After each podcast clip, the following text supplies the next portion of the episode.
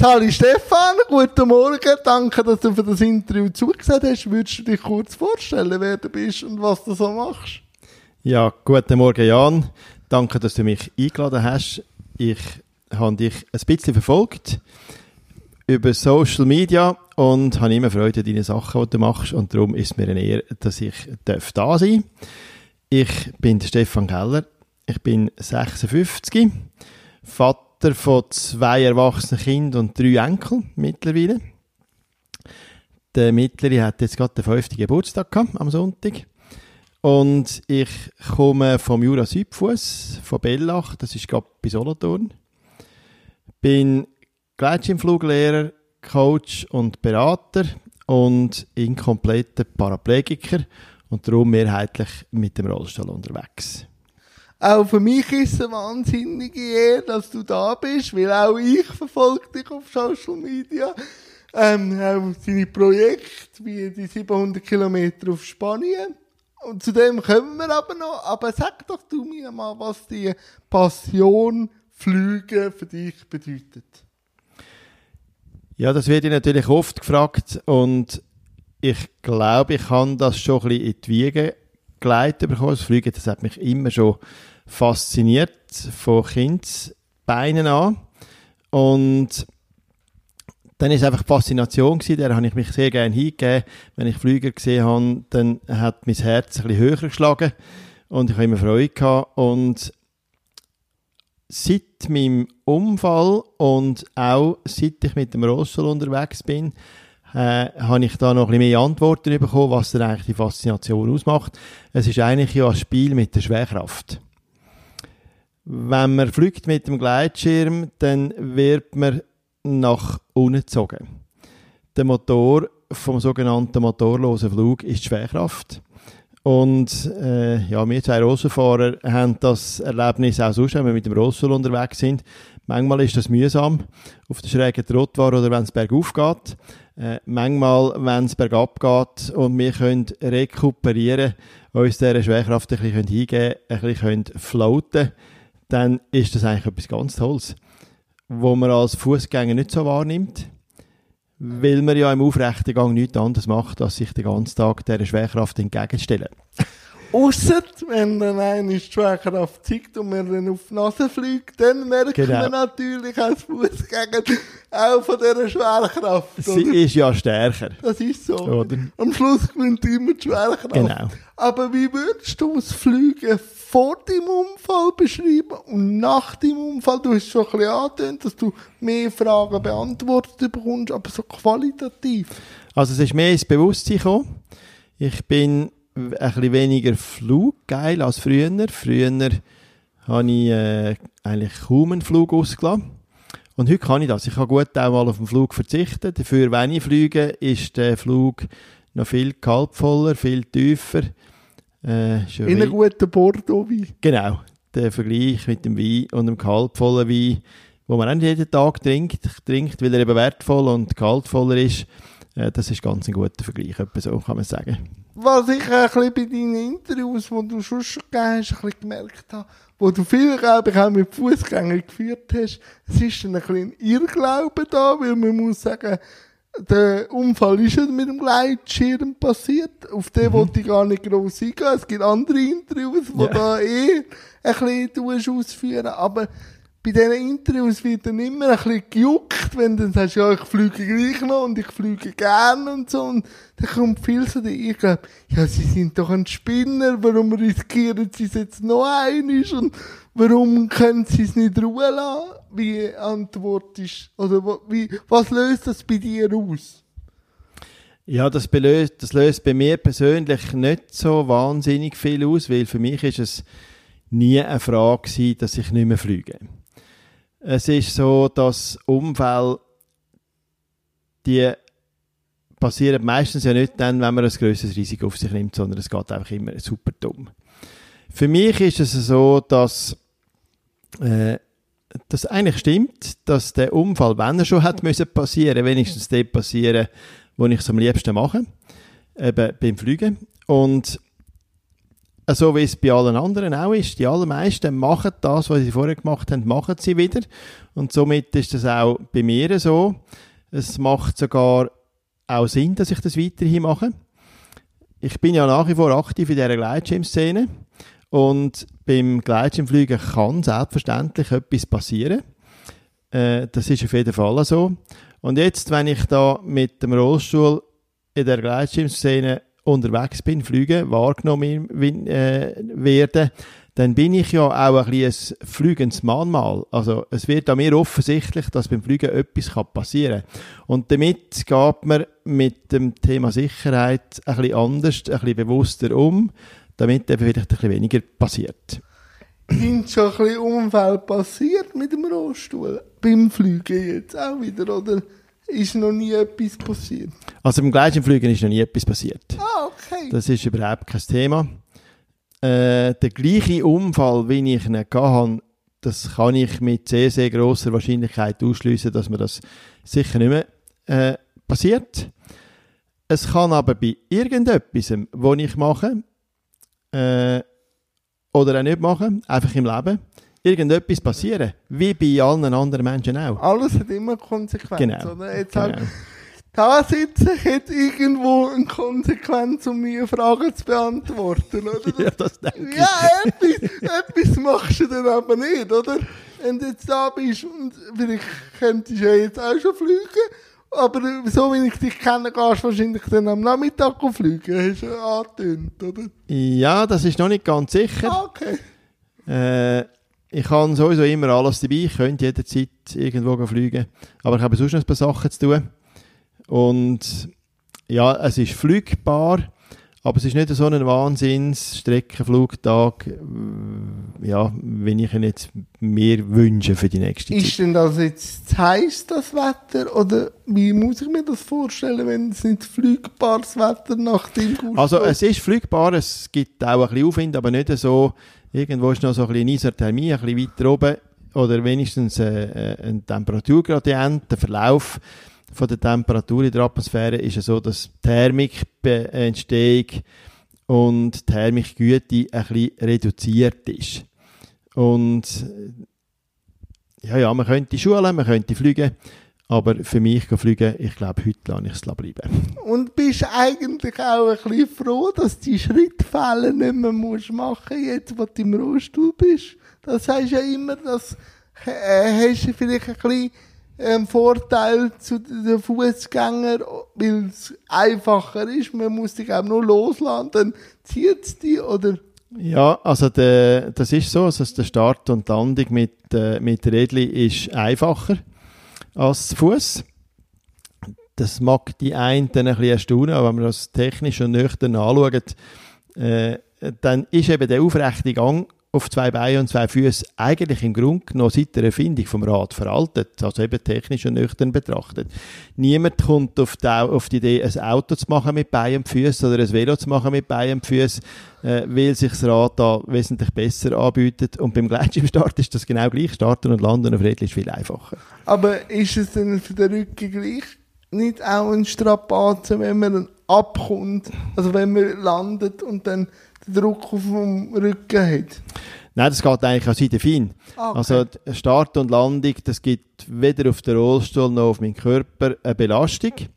Äh, wenn ich über eine Trottoirkante runterfahre oder einen Stegen herab, weil es gerade keine Rampe hat oder irgend so etwas, das beansprucht mich mehr und das beansprucht den Rollstuhl viel mehr.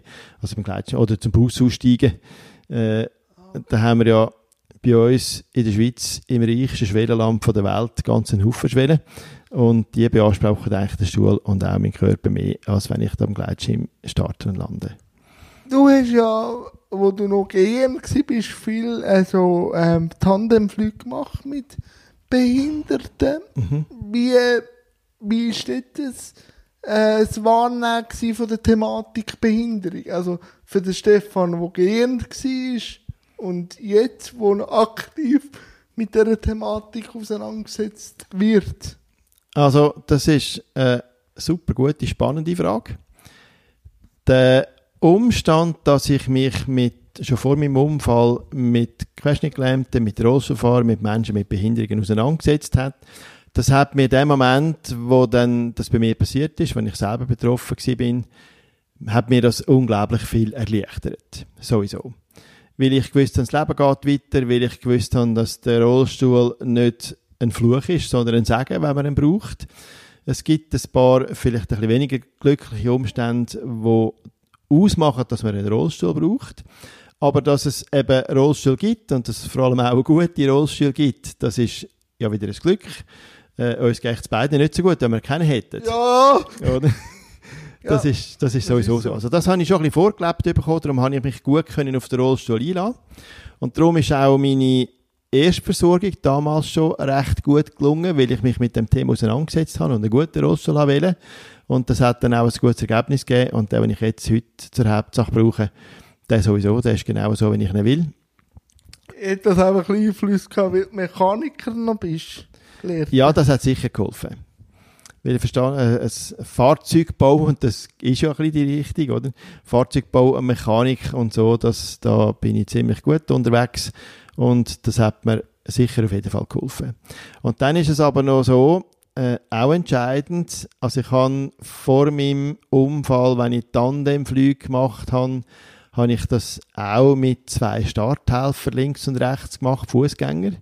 Und bei der Landung haben dann die wieder müssen springen kommen und oftmals Bein aufheben, irgend so etwas. Äh, das machen ganz einen Haufen heute noch so. Und ich würde das aber nie mehr so machen. Ich habe das damals auch so gemacht, darum tue ich es nicht verurteilen, aber ich rate dringend ab, das so zu machen. Äh, ganz einfach, weil ich keine Ahnung davon. Und wenn meine Passagiere mit dem Handicap, die haben, die sind natürlich davon ausgegangen, der Stefan weiß wie. Ja, Oder das sind ja Profis, die wissen schon, wie das geht, oder? Ja. Aber wenn wir ehrlich sind, haben wir keine Ahnung gehabt von Handicap und Behinderung und Dekubitus und Osteoporose und all diese Geschichten, die da wesentlich sind, äh, wenn man mit Menschen mit Handicap fliegt. Und darum heute nehme ich so einen Streik, wo der Passagier drin sitzt mit Rädli. Das ist für ihn viel sicherer und für mich ist es viel, viel komfortabler, das können zu machen. Sicher braucht man ein gewisses Know-how, wahrscheinlich beim Fliegen noch mehr. Aber manchmal, also mir ist immer so gegangen, manchmal mit Leuten, die keine Ahnung hatten, ist es vielleicht einfacher gewesen, weil die sich nicht bewusst sind, was für Stolpersteine das auf dem Weg sind, egal was. Aber mit Fachpersonen, die haben schon antizipiert, wo der eine die Stolpersteine ziehen und das hat dann einfach ein gewisses erschwert zu umsetzen. Und darum ist manchmal nicht so geschultes Personal für ein Projekt gleich einfach, habe ich so herausgefunden für mich. Also das ist in ganz vielen Bereichen ein großer Vorteil. Äh, Wenn es um Projekt geht oder um vielleicht auch um eine Geschäftsidee oder sonst geht, äh, dann gibt es zwei ganz große Vorteile, die man kann haben kann. Das eine ist keine Tradition und das andere ist kein Geld. Das ist so. Das, das sind ganz, du ganz verlierst nichts. Du Ja, verlierst genau. keine Genau. Tradition, Genau. die du irgendwie Genau. vom Vater geerbt hast und musst das durchziehen und wenn du kein Geld hast, bist eher noch ein bisschen etwas Genau, am Reissen. Genau, und manchmal kommt man unbedarft und von mir aus durchaus auch ein bisschen naiv genau auf die beste Idee. Das ist so, das ist so. Ist der eine von diesen guten Ideen gewesen, dein Projekt im Mai? So in der Nachbetrachtung. Ja, ich komme manchmal ein bisschen zu diesen Sachen wie die Jungfrau zum Kind. Das hat irgendwie eine banale Entstehungsgeschichte gehabt. Ich habe ja zwei Jahre vorher schon äh, einmal die Alpen überquert. Von der Alpscheidegg im Zürich Oberland nach Ascona. Dort hat vier Tage Zeit für das und die vier Tage haben damit zu tun, dass das mit einer Anfrage verbunden war von einer Filmfirma, Filmformat, von Matthias Hevel, weil die für Schweizer Fernsehen haben äh, Summer Challenge, das Sendegefäß, das es einmal gegeben hat, so ein Projekt gebraucht hat. Und Schweizer Fernsehen hat die Auflage gemacht, dass Projekte machen mit Paras, also mit Menschen mit Handicap. Und dann haben die mich angefragt, was kannst du machen, Stefan, in vier Tagen? Ich ja, machen wir eine Alpenüberquerung. Dann haben wir das Projekt aufgeleistet und eingereicht und dann hat das Schweizer Fernsehen das Projekt hat das, äh, haben das, das Projekt gut gefunden, aber haben gefunden, ja, mit meinen über 50 entspreche ich nicht mehr ganz dem Zielpublikum vom Schweizer Fernsehen. Und dann habe ich gefunden, fand ja schön und jetzt mache ich es aber eigentlich gerade erst recht. Und ja. dann habe ich das halt selber so gemacht und das Schweizer registriert und sonst ein paar Sachen sind dabei gewesen. Ein tolles Projekt. Und dann ist die Frage bei mir auftaucht, ja, was mache ich ein Jahr später? Ich habe das, das gefunden, das könnte man ein bisschen weiter, ein bisschen länger machen. Ich bin ja dort schon ziemlich viel auf der Straße gewesen, weil es kein Flugwetter war. Und so ist die Idee von meinem neuen Hausberg, wo ich, also von meiner neuen Heimat, dem Jura Südfuss, vom Wiesenscheid starten und nach Girona, Spanien in den Pyrenäen, weil dort mein langjähriger Gleitschirmhersteller seinen Firmensitz hat. So ist das entstanden. Und so ist das Projekt daraus entstanden. Und ja, das haben wir jetzt auch gemacht und durchgezogen. Und das ist ein hammer cooles Projekt gewesen. Das glaube ich, das glaube ich. Wie viel Vorbereitung hat es gebraucht? Es hat ziemlich viel Vorbereitung gebraucht. Es war auch ein ziemlich grosses Budget für die ganze Geschichte. Und für das haben wir Sponsoren gebraucht. Und weil ja mit dem Projekt, zum einen ist ja das eine, eine sportliche Challenge und zum anderen habe ich das verknüpft mit meinem Wunsch, nämlich, dass Solothurn zur rollstuhlgängigsten und barrierefreundlichsten Kantonshauptstadt soll werden. Äh, der erste Teil, der sportliche Teil, ist jetzt durch. Der zweite Teil, der ist jetzt am Laufen. Da passieren jetzt ein paar Sachen. Und weil das Projekt ein bisschen aufsehenerregend ist, kann man auch gut Marketing machen für das. Also der ganze Sponsoring und Marketingaspekt ist ziemlich aufwendig gewesen. Dann aber auch der logistische Aufwand, Vorbereitung, Material verpacken, Rakkokisten beladen und anschreiben, äh, System reinbringen und Flüge, Material auschecken und dann aber auch natürlich noch die ganze körperliche Vorbereitung. Das ist auch ziemlich äh, eine aufwendige Geschichte gewesen. Und hast du noch Leute gehabt, die Mikro sind oder so? Weil ich kann mir vorstellen, so Hotel und so reservieren. Kann man das beim Gleitschirmfliegen so? Ich bin jetzt gerade am Landen, haben einen Platz oder wer hat das gemacht? Also ich habe ein Supporter-Team dabei gehabt, Mareike und der Simon.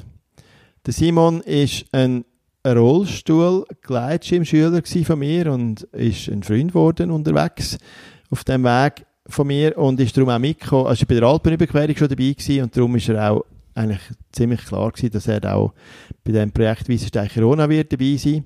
Und Mareike, das ist eine junge Frau, die ein Abitur gemacht hat. Sie wohnt im deutschen Grenzgebiet und so ein Zwischenjahr macht und ein bisschen herausfindet, was sie dann für ein Studium machen will.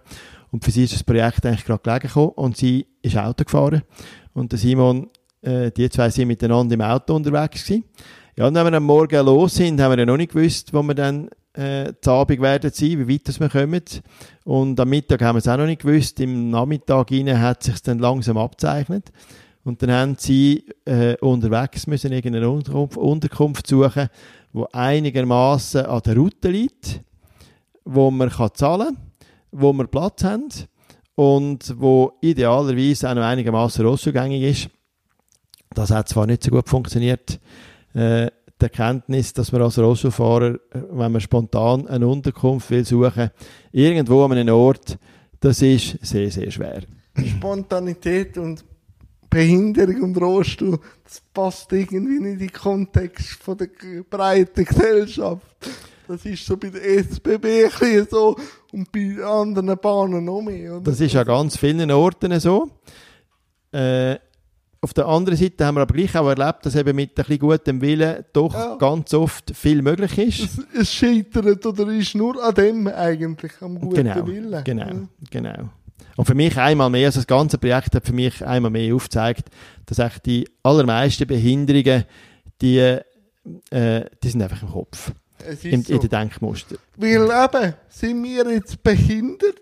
Also ich sowieso nicht, weil ich bin so auf die Welt gekommen, ich bin für mich normal. Ja. Also ist es die Wechselwirkung mit der Gesellschaft oder mit den Normen, die erst macht, dass jemand, ob jetzt die Gesellschaft nicht zu mir passt oder ich nicht zu der Gesellschaft, das sind immer so die philosophischen Fragen, weil für mich ist eine Behinderung nichts Schlechtes und nichts Gutes. Es gehört einfach zur Vielfalt dazu. Oder?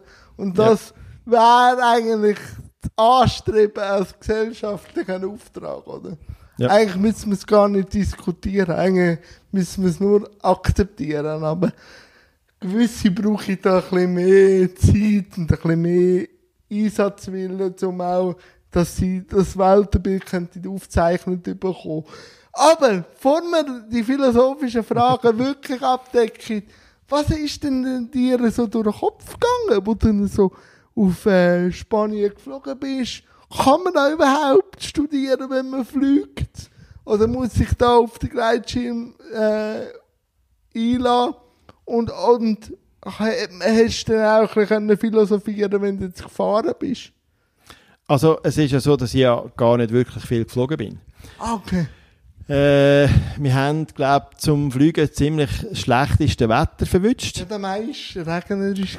Am ersten Tag am Wiesenstein, da hat es geschifft. Und es hat unterwegs ganz viel geschifft. Oder wenn es nicht geschifft hat, dann hat es einfach zu viel Wind gehabt. Äh, geländebedingt wäre es so, dass wenn man jetzt gutes Flugwetter hätte, dann könnte man vielleicht den Mauer entlang und dann am westlichen Alpenbogen entlang äh, fliegen, vielleicht etwa Höhe Orange oder Avignon. Und dann wird das Gelände einweg so, dass es schwierig wird, mit weit können fliegen. Also ich habe gewusst, dass ich sicher, wenn ich fliege, etwa die Hälfte von der Strecke kann fliegen. Jetzt war es viel weniger gewesen.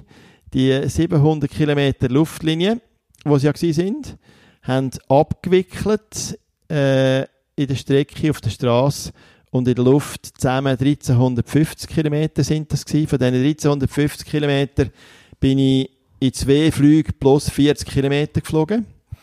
Dann habe ich noch eine Hilfsmittel in Anspruch genommen bei anhaltenden Steigungen von mehr als 6 Prozent. Das kann eine Bergbahn sein oder mich laufen ziehen oder irgend so etwas. Äh, auf die Art habe ich, glaube 65 Kilometer zurückgelegt und der ganze Rest alles mit Muskelkraft auf der Straße. Also das sind pro Tag 85 Kilometer gewesen. Äh, 9,5 Stunden im Schnitt mit einer Durchschnittsgeschwindigkeit von etwa 10 Stundenkilometer. Das ist also etwa doppelt so schnell wie ein Fußgänger. Und äh, Spitzengeschwindigkeit bergab mit Rückenwind, das war mal 93 gewesen, wo ich drauf kam. Also äh, ja, und jetzt hat es da natürlich schon Momente gegeben, es hat Tage gegeben, wo es von morgen bis Abend geschifft hat. Und jetzt sitzt du da im Rollstuhl und dann fangst du mal an, am Anfang stinkt er ein bisschen und ja. weißt, es ist weit, das, was wir jetzt für den heutigen Tag vorgenommen haben. Und dann irgendwann bist du so in einem Flow-Modus, wo du funktionierst wie eine Maschine.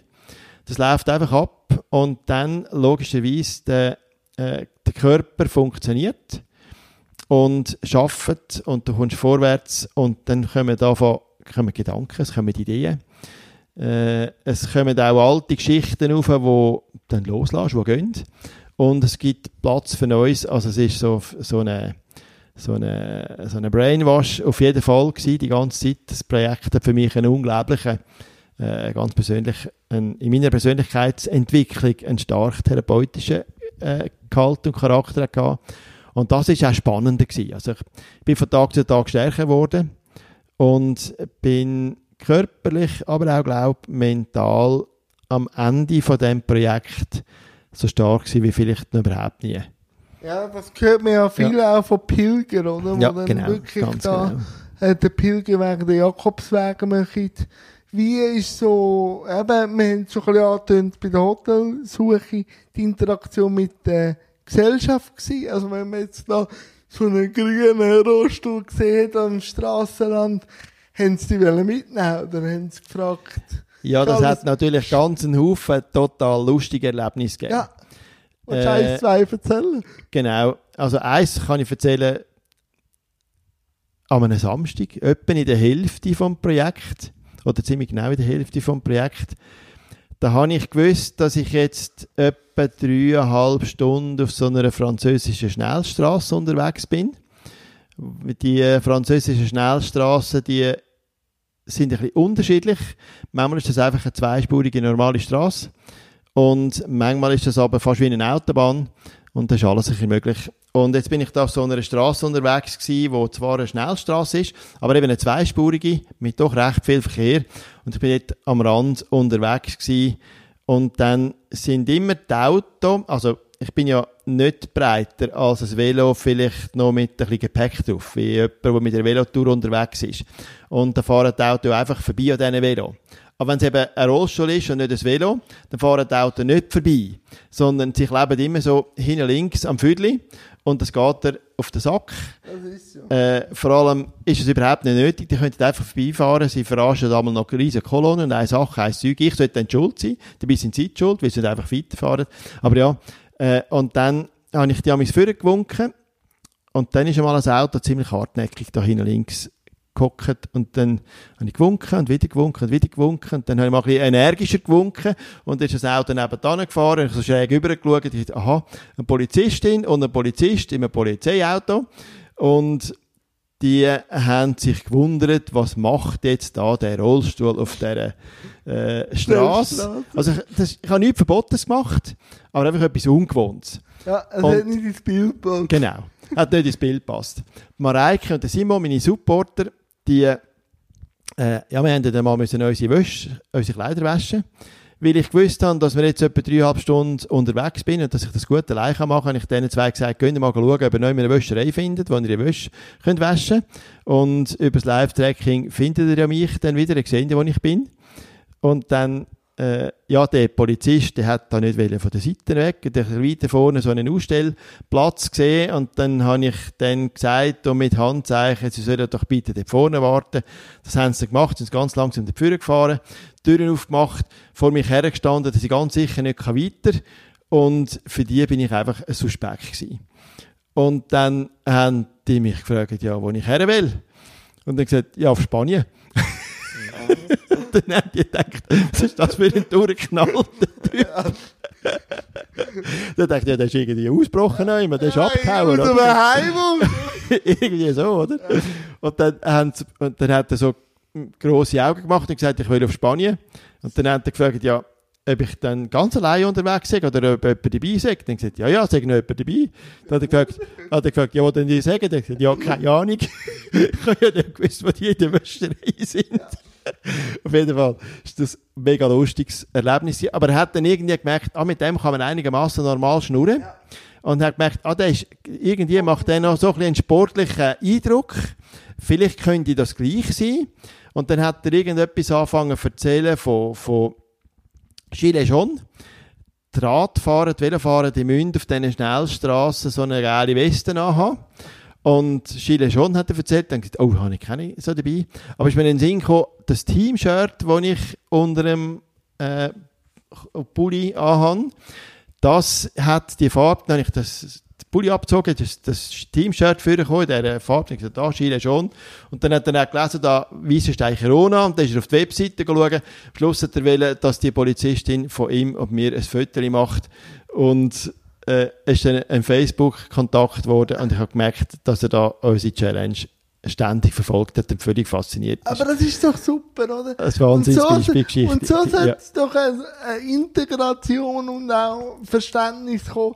Zuerst ein bisschen Reibung und Ja. dann ein bisschen, ein bisschen Challenge und nachher ein guter Schulterschluss, oder? Ja, genau. Oder? Ja, bei Chile schon hat man natürlich dann schon geleuchtet. Ich, ich, ich habe zuerst gedacht, vielleicht schaut die als Rebellen an, oder?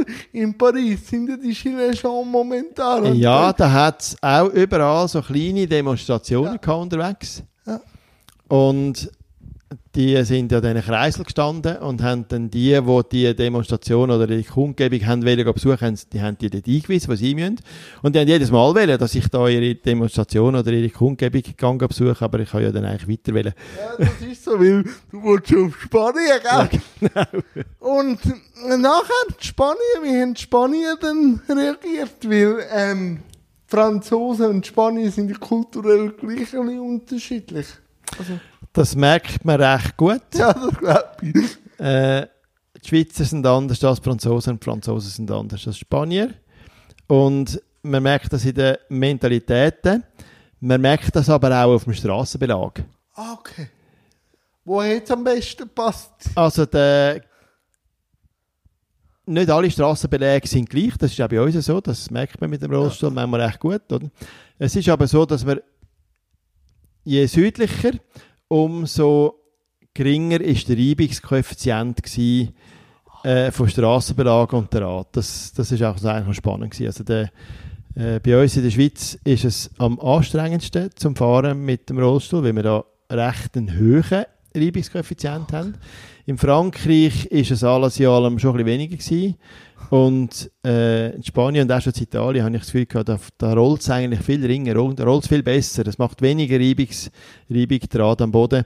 Wenn man nur da äh, ein paar hundert Meter weit geht, merkt man das nicht so. Aber wenn man 85 Kilometer macht pro Tag, merkt man das dann recht. Das glaube ich. Ja. Und hat es auch irgendwie eben, du hast im Interview vor dem Start gesagt, als ich alles top eingestellt vom Rollstuhl, irgendwo gleich äh, pa Pannen gegeben oder irgendwie ein Defekt. Also zu Genf hatte ich mal eine Platte. Gehabt. Ah, okay. Und zwar äh, gerade wollte starten am Morgen und mit in der Stadt Genf einfach eine Platte gehabt, wie es es halt geben Aber sonst keinerlei Bahnen, nichts. Ah, das hat, das Material hat super gut funktioniert. Und ich erlebe dich als untreibiger und als äh, challenge-orientierter Mensch. Mhm. Ist schon etwas in deiner Planung. Ja, das werde ich oftmals gefragt. Äh, also das nächste Projekt für mich, das heißt Geld verdienen. Das Äh, ich habe jetzt das erste Mal ein paar existenzielle Fragen zu lösen, weil von etwas muss ich ja schließlich auch leben. Äh, das ist das eine. Und dann habe ich unterwegs ein, eine Filmidee gehabt. Kennst du den Film Ocean's Eleven? Ja. Mit dem George Clooney, Clooney und dem Brad Pitt und sonst noch eigentlich eine Ja. Starbesetzung. Matt Damon und so. Genau. Äh, So eine, äh, so eine, es ist ein Krimi. Ja. Aber es ist eigentlich ein gewaltfreier Krimi. Es ist nichts es ist einfach spannend und, und clever und intelligent gemacht und gute Szenen. Und unterwegs ist mir so die Idee gekommen, man könnte eigentlich nach dem Strickmuster von Ocean's Eleven einen Film drehen, wo Protagonisten, die elf, die es dann sind, oder es könnte auch zwölf sein, äh, Menschen mit einem Handicap sind, die außergewöhnliche Sachen machen. Also ein, ich würde vielleicht den Bereich mit dem Gleitschirmfliegen abdecken. Äh, der Aaron Fotheringham, ich weiß nicht, ob du den kennst, der, der mit dem, ein Amerikaner, der mit dem Rollstuhl da Backflips und weiß ich nicht, was, eine wahnsinnige oh. macht. Ich habe ihn mal kennengelernt, der Reha-Care in, in, in, in Düsseldorf. Äh, oder der George Dueck mit dem, mit dem Monoski-Bob. Oder bei uns in der Schweiz gibt es einen ganzen Haufen, die irgendwie für- geeignet wären für irgendetwas Spezielles. Da könnte man eine super spannende Geschichte machen, äh, wo Menschen mit einem Handicap außergewöhnliche Sachen machen und das in die Geschichte verpacken. Das wäre der warum Hammer. Nicht? Ein? Hammerprojekt. Und dann äh, ein Bösewicht zu finden. Ich wäre dann schon noch irgendwie so Genau. als Bösewicht, als Gegenspieler. Weil bei Oceans 11 ist ja der Al Pacino, Ja. wo die Bank gehört. Ja. Das, äh, und der schlägt für mich natürlich das Herz grösser, Ja. der El Pacino. Also, Ende Ja. Idee kommt, ich bin der Bösewicht. Ähm, was mich auch sehr erstaunt bei deiner Biografie, vom Mechaniker zum Segelcoach und jetzt zum Coach. Wie ist die Etappe Reise gewesen? Also Mechaniker, das ist meine erste Ausbildung gewesen. und ich habe so in der mechanischen Fertigung und äh, in der Produktion, ich hatte auch schon mal eine eigene mechanische Werkstatt gehabt oder bin Produktionsleiter gewesen.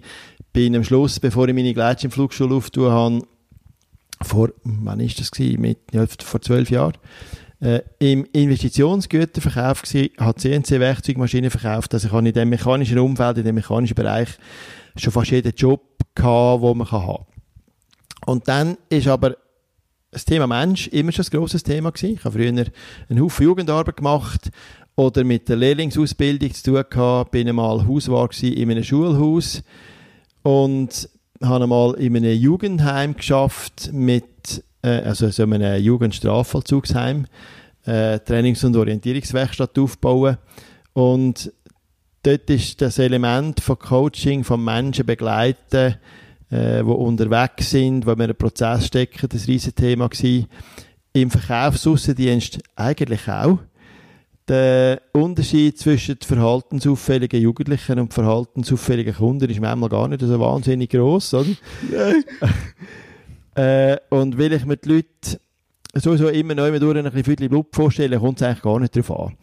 Äh, ich schaue einfach, ich schaue einfach den Menschen an, äh, wie der ist und wie der tickt und das hat mich schon immer fasziniert. Und als Gleitschirmfluglehrer ist man sowieso immer auch ein bisschen Coach.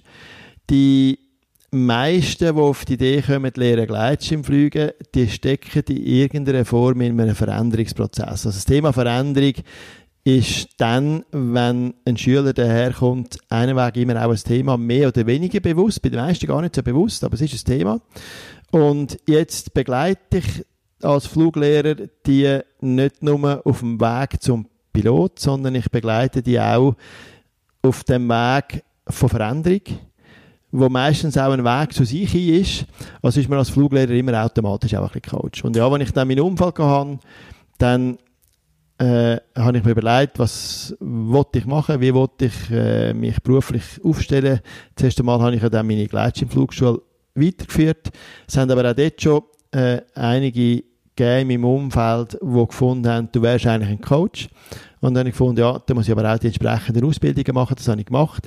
Die systemische Arbeit selber, die kenne ich schon sehr lang, über 20 Jahre.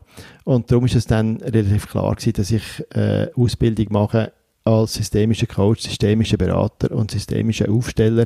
Und das ergänzt sich jetzt dann noch mit ein paar weiteren Ausbildungsbausteinen. Aber ja, da.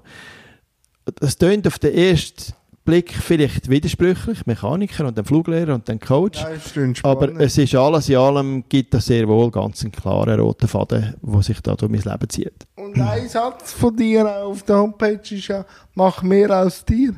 Was steckt hinter dem? Ja, eigentlich genau das, wo, wo, äh, wo die, die paar Wörter auch sagen, mehr aus sich zu machen. Wir sind beide Menschen mit einem Handicap, mit einer sogenannten Behinderung und da engagieren wir ja auch uns in diesem Bereich beide auf jeden auf seine Art.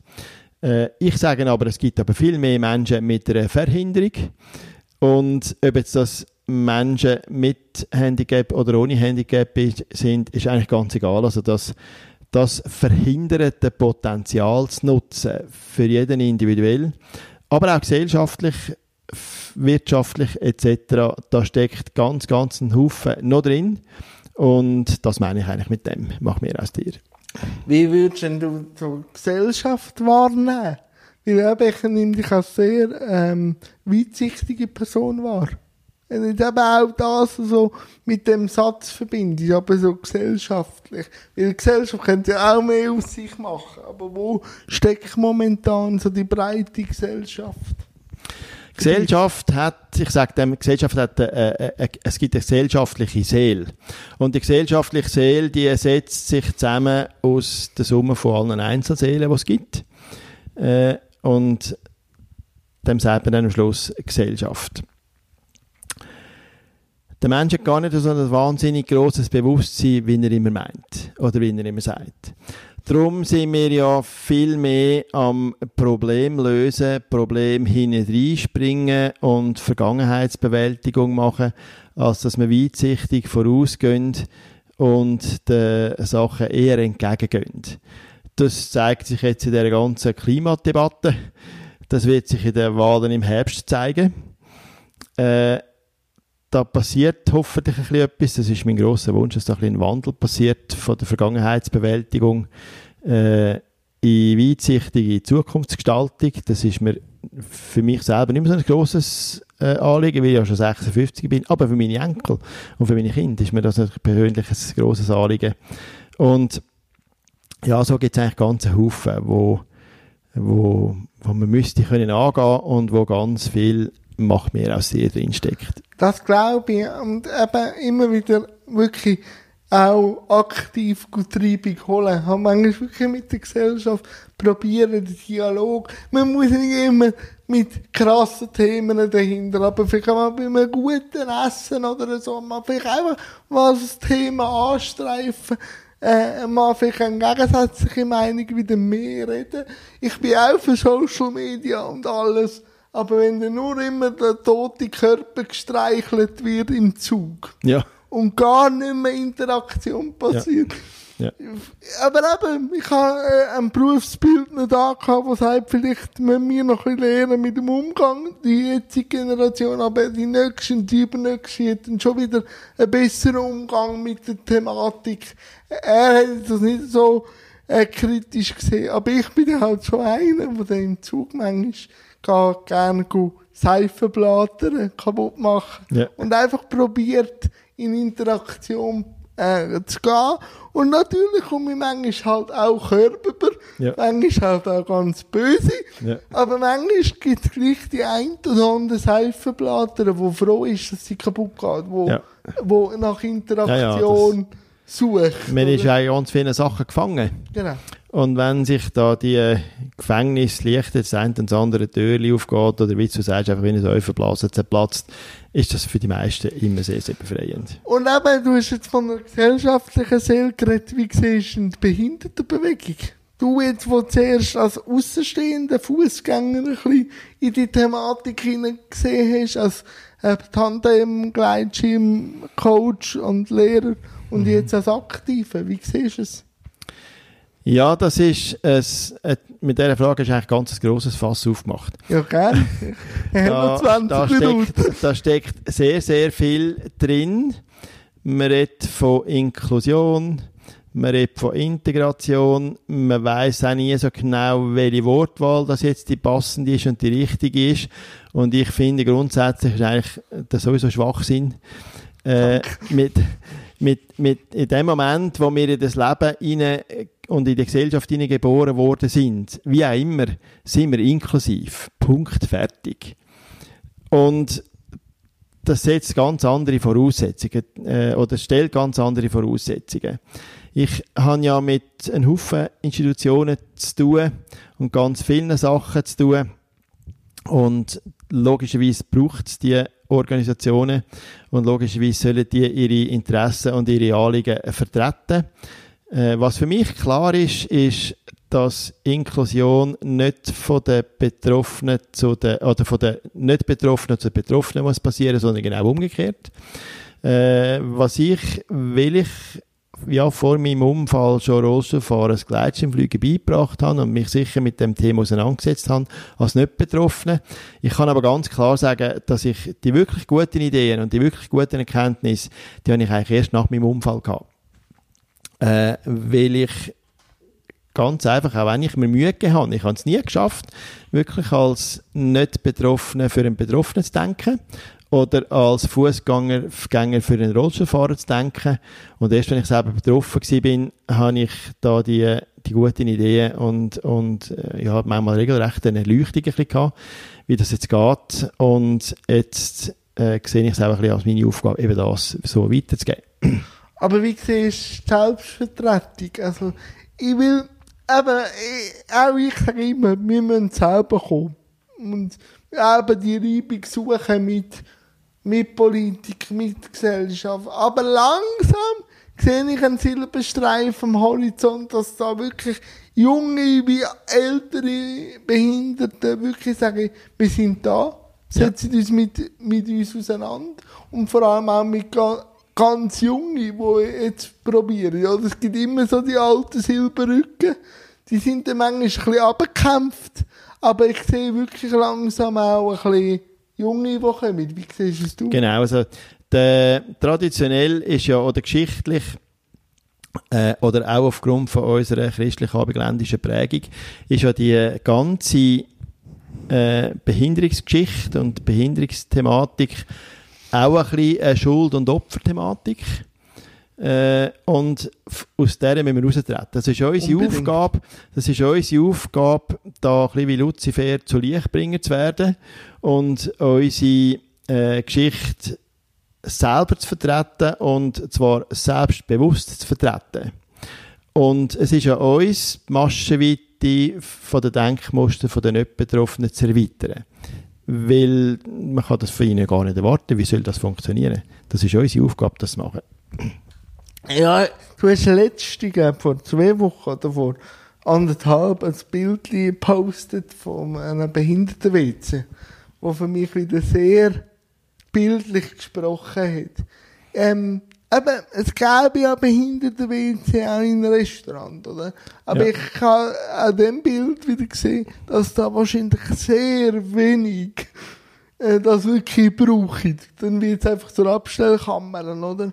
Und Ja. da sehe ich ja dann schon auch den wirtschaftlichen Anreiz. Natürlich müssen die Behinderten-WC gebaut werden, so wie es halt auch in den Statuten sind. Aber wenn dann mir ein Wirt sagt, unter vier Augen, du, jetzt habe ich das Behinderten-WC gemacht. Ja. Aber nachher kommt all Schaltjahr vielleicht einmal einer oder vielleicht verirrt sich mal einer. Ich mache aus dem lieber zwei Frauen-WC und habe dann weniger Stress auf dem Frauen-WC. Ja. Dann verstehe ich das schon auch. Also, eben, auch da, wir müssen raus, wir müssen uns zeigen. Und Ja. dann würde sich auch gewisse Barrierefreiheit auf, äh, in, in Licht und Schatten auflösen, weil dann wäre die Verhältnismäßigkeit eh geklärt, ja. oder? Also das, was du jetzt ansprichst, das Bild, das ich da gemacht habe, äh, das ist noch im, ist im Jura hinein gewesen, noch ein bisschen, ein bisschen weiter weg. Ja, das macht ja nichts. Und bei dieser Beiz war es so, gewesen, der eine Weg erst um 4 Uhr offen gehabt und um in die Beiz reinzukommen, auf allen Seiten hat es vier oder fünf Stegentritte gehabt. Man soll sie nicht können überwinden okay. mit dem Rollstuhl. Und dann äh, ist das ein eine andere Geschichte. Dann bin ich Ah. ganz erstaunt gewesen, dass es jetzt dort ein Rolli-WC hat. Und als ich die Türen aufgemacht habe, ist das eigentlich dann das Ergebnis gewesen. Äh, bei dieser Beschichtigung von der Stadt Solothurn oder Begehung von der Stadt Solothurn, wo wir gestern sind, äh, da sind wir in die eine oder andere Beiz reingetrampelt. Und da ist es eigentlich darum gegangen, ein bisschen zu schauen, was funktioniert gut und was funktioniert weniger gut.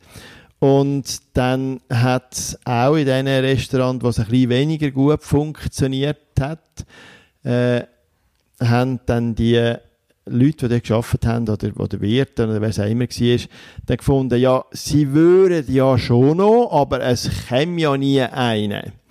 Oder? Dann sage ich, ja klar kommt der keiner. Ich komme auch nicht. Weil ich gehe zum Nachbarn, weil bei dem funktioniert's. Oder? Und dann hat er angefangen, aha, du gehst zum Nachbarn, du kommst nicht zu mir. Ich sage, ja, zu dir kann ich ja gar nicht. Weil du ja gar nicht eingerichtet bist. Dann gehe ich zum Nachbarn, der ist eingerichtet. Und dann hat er angefangen realisieren, dass eben möglicherweise niemand kommt, weil er möglicherweise einen Teil von der potenziellen Kundschaft ja raussperrt. Das ist so, das Oder? ist so. Darum äh, mache ich es ein bisschen. Halt. Ich bin halt dann wirklich einer, der den Treibung sucht. Ich gehe in jedes Restaurant rein, wenn es geht. Das muss ja dann nicht heissen, wenn du reinkommst, dass es das behinderte WC Ja. ist. Das Ja. ist dann auf einem anderen Blatt Papier. Aber ich habe eine Urinflasche dabei. Ja. Und dann sage ich, komm ins WC rein. Also, Ja. wenn ich ins WC reinkomme, ist ja auch kein Problem. Mhm. Und wenn ich sage, nein, sage ich, ich habe sonst einen Raum. Ja. Und dann gehe ich dort Wasser lösen und stelle die Urinflaschen an und sage, bitte leeren. Und dann komme ich natürlich auch drauf, oder? Aber ich kann halt mit dem Ansatz, wir müssen halt zuerst in saure Äpfel beißen und halt Genau. einfach zeigen, Genau. dass es geht. Aber ich habe ja auch ein Format, das jetzt halt ein bisschen eingeschlafen ist, ist ja der Restaurant- und Gastroführer, also Ja. Kultur- und Gastroführer. Und dort habe ich dann schon eine Seite gemerkt, ich habe ja ein extra Restaurant angeschrieben, wo barrierefrei sind. Und dann kann ich, also kann ich das aufnehmen und dann sage ich, ja, hm, wir sind eben nicht so eingerichtet für eine Masse an Rohstofffahrer. Ja. Also ist das für mich ein bisschen so, ja, also wenn sich mal eben einer, zwei verirrt, Ja. sind wir eingerichtet, aber wir wollen vielleicht nicht gerade, dass ein Rohstuhlclub oder so kommt, wegen dem Bild. Habe ich dann so daraus rausgespürt und das ist dann halt auch etwas, wo ich dann einfach immer wieder gehe und mich immer wieder zeige, auch wenn ich jetzt nicht kann filmen aber Genau, dann wird das zu einer neuen Normalität und Das das, so. einfach machen. Manchmal muss man Gesellschaft wie vor veränderten Tatsachen Genau. stellen. Genau.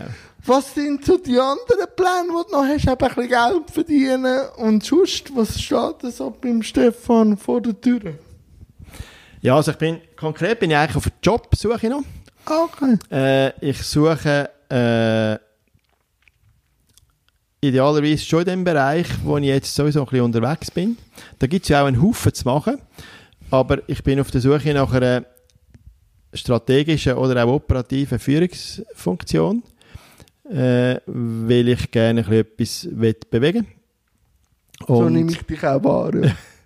Da bin ich jetzt ein bisschen dran und das wäre etwa 60 bis 80 Prozent Pensum, damit ich nebendran noch Zeit habe für meine Projekte, für meine sonstigen Sachen, wo sich aber ja gegenseitig eigentlich positiv beeinflusst, wo, wo das ist so. Das, ja.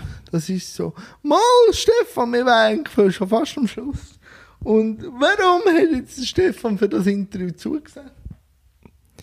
Ja, weil ich ein bisschen dich und deine rollende Welt ein bisschen mitverfolgt habe, weil ich das super spannend finde, weil du das sehr, sehr gut machst und weil ich finde, wir müssen uns vernetzen, wir müssen zusammenarbeiten, wir müssen am gleichen Strick und idealerweise auch in die gleiche Richtung ziehen. Das ist leider nicht immer so in dem ganzen behinderten Kuchen. Das ist auch das, was mich am meisten stresst. Genau. Also das, genau. das stresst mich wirklich, weil jeder tut so seine eigene Geiss auf dem, auf dem auf dem Gras grasen und macht um die Geiss herum noch Stacheldraht und so, dass sie ja nicht eine andere Geiss in das Gärtchen ja. rein fressen Ja, oder? genau. Also auch da der grosse Dank und du gibst auch einige Interviews. Wie hast du es jetzt gefunden? Das habe ich sehr angenehm gefunden. Okay. Äh, ich bin, glaube heute auch einigermaßen in einer guten Verfassung. Es geht auch nicht immer gleich gut, aber heute ist es eigentlich ganz gut gegangen. Und Sitzen ist gegangen, du hast gesagt, vielleicht Juckst Ja, also ich habe schlecht geschlafen. Ich habe ja die, die chronische Schmerzthematik, die habe ich. Okay. Und jetzt habe ich die letzte Nacht wegen dem, also ich habe bis etwa um eins geschlafen und dann bin ich verwacht, schmerzbedingt, und dann habe ich nicht mehr geschlafen, weil ich noch ein bisschen döset. Und äh, Jetzt im Herrenfahren habe ich es recht gut gemerkt. Während dem Gespräch selber, da bin ich eigentlich abgelenkt gewesen. Retourfahren merke ich es nicht. Sehr schön. Mal, Stefan, wie jetzt jeder Gast hast auch du noch die letzten Minuten, die dich hören, wo du äh, etwas kannst auf den Weg geben Es kann aber auch lustig sein, es kann philosophisch sein. Die letzten Minuten gehören dir und den Zuschauern. Ich klinke mich da aus und äh, du mich recht herzlich bedanken. Es war mir wirklich eine Freude. Gewesen. Danke vielmals. Danke dir, Jan. Ja, was mir ein Anliegen ist, ist, dass man äh, die Vorzeichen umkehrt. Wenn man an Barrierefreiheit redet, wenn man von Inklusion redet, wenn man von all diesen Sachen redet, dann denken die meisten zuerst an Kosten, die entstehen, wenn man an die Umsetzung von der UNO-Behindertenrechtskonvention, wo der Bundesrat ratifiziert hat und somit müssen wir das zwingend umsetzen, außer wir würden es wieder künden, aber das äh, wird sich schwer durchsetzen. Dann müssen wir das machen und jetzt werde ich eigentlich aus diesen Kosten, aus dem Minus ein Plus machen. Ich bin überzeugt, dass wenn wir das richtig angehen, dass das einen gesellschaftlichen Nutzen, aber auch einen wirtschaftlichen Nutzen gibt und also, das ist mir ein Anliegen. Aus dem aus dieser Schuld- und Kostenthematik äh, vorwärts und Nutzen und eine positive Thematik machen, eine Chance machen.